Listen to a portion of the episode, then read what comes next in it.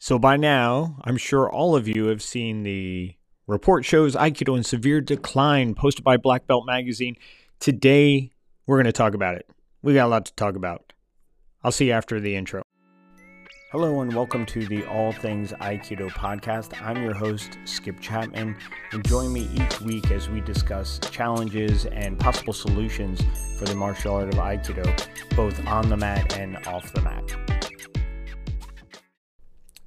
What's up, everybody? Wanted to get one more episode in before the end of the year, and I'm hoping to have a, a much more regular schedule going into next year. So, in this episode, I wanted to finish the year talking about this latest kind of uh, post that's all over the internet. Every time I go on, I seem to be seeing someone talking about Black Belt Magazine, how they're basically reposting Aikido Journal's metrics from last year on how Aikido is in a decline. The membership is not as it was, and all that kind of circulating around on the web. So, unless you're living under a rock, you probably already know about it. So, I will start this episode by saying that if you think that Aikido should not grow, if you think that you want one or two students that last as long as kind of your time on this planet those teachings to those two people, and then that's it, nothing to continue after you. If you feel like Aikido, when it was more popular, was a problem, then you probably don't want to listen. I'm definitely going to be discussing just my opinion, no solutions, no answers. I, I do not claim to have any answers to any of this. This is simply my opinion on all the comments that I'm seeing online right now. All right, so this would be the time to turn this off if you feel like you do not want Aikido to be popular in any sense of the word, you don't want it to last very long, and you're very content having one or two students, and you feel like all dojos should not have a physical location and they should all just be kind of uh, two students in a park, and that's it. All right, warning's over. So it's it's very eye opening to me to see so many comments, hundreds and hundreds of comments in different forums and just you know i understand trolls have to troll right? We we all kind of know that there's plenty of people out there they just want to troll and that's fine. I i get it like totally get it. Some people want to poke and and prod to try and get reactions and it works you know it, it gets a lot of people upset and then they engage and then a discussion becomes an argument and you know, it's it's not fun to watch, to be quite honest. I don't like watching anybody argue or, or really kind of too much conflict. I, I don't think any of us really do, or most of us don't, which is probably why we practice the art. But I have to say, some of what I've read online is it's like it's troubling. It's a little disturbing to me. Um, you know, I mean, people. Some people are blatantly coming out and saying, "Good, I'm glad Aikido's not doing well," and and others are saying, "Well, you know, shouldn't have been in dojos. Should have been in parks. Shouldn't shouldn't have had physical locations. Nobody should ever collect money. And and and I get it. And look this is again my opinion all right? I've had a dojo for 22 years. And prior to that I spent 2 years before that being partners in another dojo. So you know more than half my lifetime I've been and some level, either teaching or been involved with an ownership or managing a dojo or, or, or something, right? So, what I, w- I just want to start by saying hopefully nobody is surprised by these metrics, all right? And the great thing is, you know, all that data was collected, and some people are questioning the data. Well, that's not true. And, you know, one comment I, I read was, I've had the same five students for the past 10, 15 years, so I don't feel like anything has changed. Everything's fine. Okay. So that's great that your retention is like that. But if those are all you have, then obviously it's not growing. It's kind of proving the point. The simple way for you guys to, on your own, see if any of this is true is do like what suggest, was suggested by Aikido Journal. Look at Google Met- Google Trends. Go into Google Trends, punch up the word Aikido, and just watch what the metrics look like. How often are people searching the word Aikido? Right? It's very apparent, okay? I think we can all agree that we're kind of aging out. We're getting more older people, less younger people. Um, tons of people talking about having discussions in different forums. How do we get younger people? Um, what's the problem? And then kind of like shifting blame. Well, it's this, you know, blaming movies, blaming uh, people that have uh, charged for classes, which is crazy to me, blaming um, styles, blaming effectiveness. It's not going to help. In my opinion, not one bit.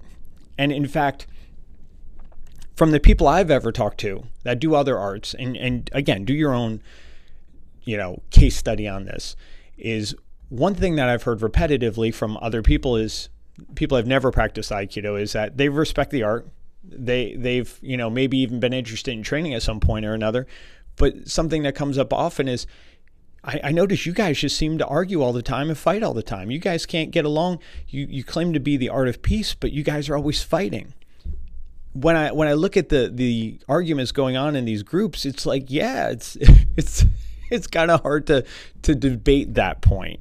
And I understand that this is uh, can get very heated, and people are very passionate about it. And when you get passionate, discussions get heated, and they could turn into arguments. But sometimes, man, it just goes off the rails, and it's kind of like I just want to turn away and say, "Oh, not good for anybody," right?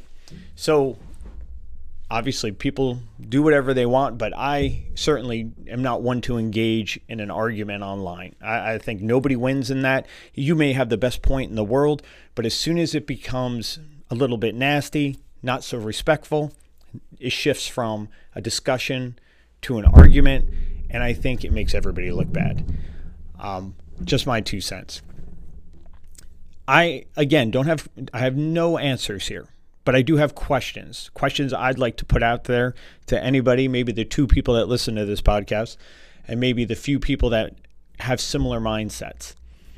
Um, you know, some of the comments I read were, you know, I've been teaching in a park for years. People shouldn't have a location. You know, that's part of the problem. Nobody should be charging. I do it for free. It should be free. And that's fine. I 100% respect that. If you're, you know, teaching in your garage in a park or whatever, you know, I 100% respect that. But to say everyone should be in a park, okay? I live in New Jersey in the States, right? So it's it gets cold here. I'm not going to be able to get people to come take falls out in a park. It's just not going to happen.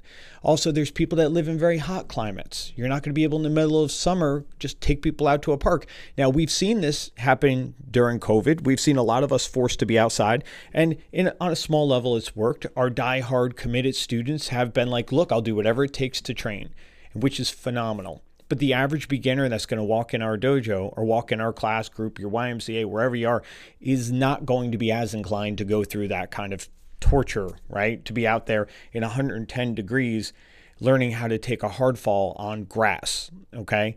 Um, we could probably provide a better environment. Now, if that's all you have, great. That's a great place to start. And maybe you can build from there to a point where you can afford mats and maybe afford uh, sun cover or uh, or get into a community center or share a space with somebody or whatever. It's irrelevant what you do with it. If you're teaching, I have 100% respect because I feel like the instructors are the front line of how we can rebuild and try to keep people training and try to maintain some kind of uh, future for this art, right? Is the instructors, obviously, students are even more important in a lot of different ways, but the instructors are the ones with how we present this material, what kind of plans we've come up with, how is that going to keep this going?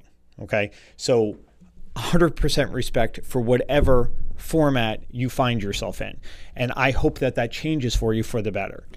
So to just simplify and say people shouldn't have physical locations, work out outside, I mean, in New Jersey, you need a permit to go to a park. Like, and then I would have to pay for a permit, and that permit I would have to keep renewing over and over and over. So basically, I'm paying to use that property.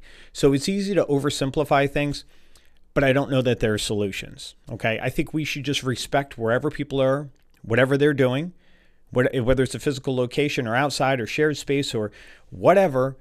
Let's just agree that if you're teaching, it's a good thing. Okay? We're spreading the art. We don't have to agree on the techniques. We don't have to agree on the style. We don't have to agree on any of that, but we should agree that if someone is making an effort to teach people, it's a good thing. Next, my one of my all-time favorite arguments that I, I've heard and I'm seeing over and over is we need more young people. We need more young people. I could not agree more. But it goes hand in hand again with a question, not an answer, is if we need younger people, maybe we should be focusing on people, on children, and not just on 20 year olds. Okay. A lot of ways, whether it's other martial arts, whether you look at BJJ or Taekwondo in the States, or if you're just looking at soccer or football or baseball or, or anything, they have a reason why they start young. Okay. Children start these activities young because they create habits. As they grow up, if they really love the whatever activity it is, then they maintain, they stay, and then they eventually age up into an adult program, maybe go away to college, but now they have that in them where they might seek out a dojo somewhere else or seek out that activity somewhere else, or maybe they'll find their way back to you. But creating children's programs is one of the ways that we can do this. And I know there's tons of dojos that will not touch children's programs, or they say I want I have one or two a week. I don't want to teach kids. I have no interest in teaching kids. Hey, I was that person. I could tell you when I started training, the last thing I wanted to do was teach kids ever. Like it was like, nope, I'm not doing it. I'm not doing it. Not doing it. And then once having my own dojo and realizing there was first of all a lot of parents that were training with me were asking for children's programs. And then the second thing was for my dojo to continue and not close i needed to figure out how to get more people in. And the way was to get children in. By getting children in and developing a solid children's curriculum where i felt like children were actually learning what I wanted them to learn to age up into an adult program eventually, then I started getting parents in. And then I started getting siblings in. And then that kind of snowballed. So again, no no solutions here, but asking maybe we should put more effort into learning how to teach children. Maybe we should put more effort into developing programs that keeps keep these children uh, for what's called a college program. A college program is that you start a child very young and you keep them until they go to college, and then after college, they maybe find somewhere else to do it, or they want find a uh, wind their way back to you after college, whatever. But a long-term pro, uh, program for kids is based on strong curriculum, teaching people how to teach children, um, you know, doing just best practices to try and put things in place so that you have another program in your dojo and another way to get people into your adult program. Okay. Again, not a solution, just question and personal experiences, and my opinion. Um, the other thing is just best practices. You know, it, it's so easy to put our, our heads in the sand and just say, uh, well, that these people are quitting because of this, or these people are quitting because of technology, or these people are quitting is because of you know BJJ is more popular, or MMA is more popular, or that's more popular, and people don't want to do Aikido anymore. And okay, so here's the thing: when whenever I've had a kid coming up in my dojo, it's never very seldom has it been because they, the parent was seeking out Aikido. Sometimes yes, if they were in the dojo and they had kids, yes. Um, but people, strangers off the street, they were just looking for martial arts. And I happen to have a kids program that taught martial arts. Now, why pick me over a you know different kind of a different style? might have been convenience. Might have been I was closer. But I know before I started telling people I had that program, they were going to other schools. They were going to other people. They were going to the guy at the YMCA. They were going to uh, the the karate school up the street, which is fine. But I was kind of taking myself out of that choice where I wasn't even in it because I was only focusing on adults. When I put myself in it with a strong, solid program, something that I was proud of, something that had a lot of work went into it, and I knew that I could kind of age them up in the program, more kids came. Okay, it was that simple. Uh, those kids, you know, I'm happy to say, a lot of those young kids became teens who became eventually instructors or, you know, went away to college and then joined another dojo somewhere else, whatever. My experience with it was that a kids program is a great way to get people in the dojo at a younger age so we don't just have this older demographic. It is for me has always been harder to get 20 year olds in than it is to get young children in. And you know seven eight years old whatever wherever you want to start a program. But for me my experience has always been an easier find easier thing to do. Whether you keep them or not that's all based on what you're doing with your program. Um, the other thing is just looking at you know I, I, talked about putting your head in the sand and kind of not paying not wanting to see everything right? Um, it is so easy to blame blame people blame situations blame whatever it, what I would say is the best way that we can help the art might be, and again, this is a question, by asking more questions. In the survey that was put out that we're all discussing, that survey was surveying current students, right? Surveying current dojos, trying to get a feel for what's going on in the art globally. Um, that's great maybe we should be asking the people that quit why they quit. Maybe there's even more data and more metrics finding out why people aren't training. Not finding out who's training, but finding out all those people we've lost over the years. That's easy to do with things like exit surveys, um, how you handle when somebody quits, just having discussions, having an easy way for someone to just give you feedback and say, hey, this was great, but um, it didn't do this for me, or I left because of X, or I left because of Y, or I wasn't getting this from the program, or I thought it was this and it wound up being this.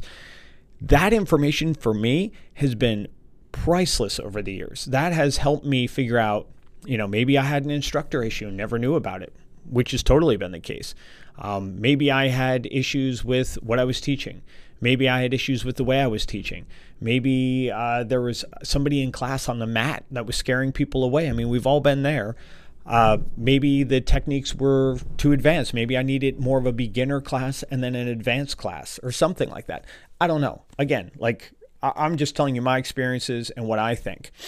But collecting data from people that quit your dojo or quit your club, whatever, is so, so important is finding out why people are leaving so we can make changes if you want to make changes and try to not get those people back. Most most of the time they might be gone they might come back who knows? Majority will not. But if we have that information we can kind of course correct and see going from there what we can change. All right? And this is something you could do right now. I mean if you have any kind of database at all, you could literally send out a survey to everyone that's ever trained in your dojo or in your club and just say, hey, you know, these have been trying times for me for the dojo. Um, you know, as we come out of this, I'm looking for ways to grow, you know, and make sure that this this dojo's here for many many years to come. Is there any way I could ask you to fill out this simple survey for me, completely anonymous? You could go on SurveyMonkey and, and have a survey drafted up and have the feedback that would be priceless to help every single dojo, every instructor figure out where they can change if they want to change. And that's a whole nother discussion. Do you want to change? You know, a lot of people don't. Change is hard. Uh, change is incredibly hard. But without change, I don't know where we go from here. We, we know what the problem is. We, we know that there's a decline. We know less people are training. Now we throw a pandemic on top of it. Um, already, a weakened structure has become much, much weaker. I mean, I think we all know of some people who either their dojos have closed or they're getting ready to close, or they were teaching a small group at a community center. That community center isn't open right now, or the restrictions have kept people from training, whatever. Um, if none of those things apply to you, great. That's awesome. But the majority of people are struggling in some way right now. So, how do we come out of this? How do we restart? How do we reset?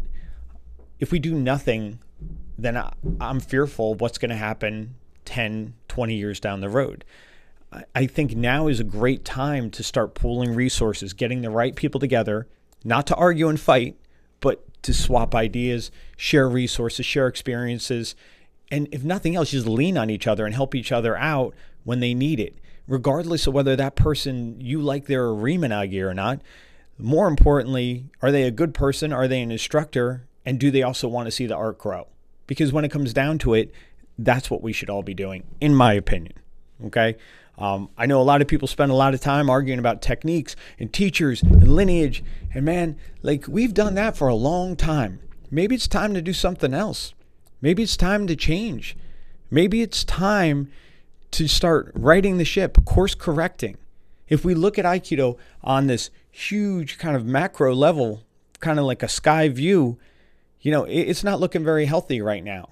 And that does not change on that big view. It changes on a micro level. It changes with that instructor to student relationship. It changes with how you get more students. It changes on how you deal with people when they leave. All that is how we make this global change is it's the way it's always been. Instructor to student, right? And you could have the best relationship with the best 5, 10, 15, 20, 30 people, 100 people, I don't care. But if you're not getting more people in, then the art's dying. And it, it might be be easy to just say, well, I, I like what we have. I like my group. We don't need to grow. Well, I think blouse, you know, if you look at like blockbuster video from back in the day, like some people just love VHS tapes. But now it's really hard to find them. And there's not too many video stores in town. And it's going to get harder and harder to kind of scratch that itch when there's no place to get it. And that's what's happening with Aikido. It's getting harder and harder to find those dojos, and it's harder to find those instructors if there's nobody to teach. So it might be a great time to maintain. And again, I am not saying to change the art. You teach whatever you want to teach. You have to figure out what's important to you and what your art how it represents you and how you want to convey that to your students. And if you're like, hey, I got my one student, don't want anybody else, you probably should have stopped listening a long time ago. But if you're thinking, hey, how do I get out of this? How do I help on a very micro level grow the art by trying to get more students? And it might not happen until after restrictions are raised and the pandemic's over. You know, very well might not for most of us. But now's the time to start making those plans. Now's the time to start coming up with some best practices, how we do that. Now's the time is maybe for some self-reflection of what we've been doing up to this point, what has been working, what hasn't been working. Maybe start asking people that aren't with you anymore. What did you like? What didn't you like? What would you change? That's a hard thing for an instructor to do is to ask a student that. But those those kind of changes of how we do things could have monumental changes for the art and can really change these discussions very quickly. If we take the energy that we're putting into blaming and arguing we put that into improving changing okay? Um, of course we want younger people in the art. That's how it lives. That's how it continues. Um, whether you, you take payment the other person doesn't who cares? But don't don't disrespect the person that's taking payment it's all fine. You know, that's personal preference. If someone's spreading the art, they're spreading the art. Who cares? Like spend less time getting wrapped up in that. Spend more time figuring out what can what is missing and what can we do differently going forward from here. Because if we do the same thing, then I think we know where this is headed. It has to change. It just has to. So there's probably a lot more I could say, but probably shouldn't say. So I'm going to end it there because I want uh, people to actually listen to this. And I am more than open to your feedback, not arguments, but feedback from anybody um, of how you feel about what I had to say today. And, you know, if you agree with me, great. If you don't, that's fine too. And I understand that a lot of what I have to say is not popular and it might not be something that you feel is the right way. And that is 100% okay. I respect you and I respect your opinion. And I just ask that you do the same for me. So, Happy New Year to every single one of you. Um, I'm hoping 2021 is a much better year. And I'm also hoping that our community can continue to come together during hard times and, and make some serious changes just not just for ourselves, but for the entire art and for all those people that are missing out by not training. And if we really believe that what we're doing can help people, I think personally that we have a personal responsibility to figure out how to get it in front of them. Now, if you don't think what you're doing is helpful, then you probably shouldn't be getting it out in front of people at all, right? And I think it's that simple. Happy New Year. Thank you for listening and hope to talk to you all very soon.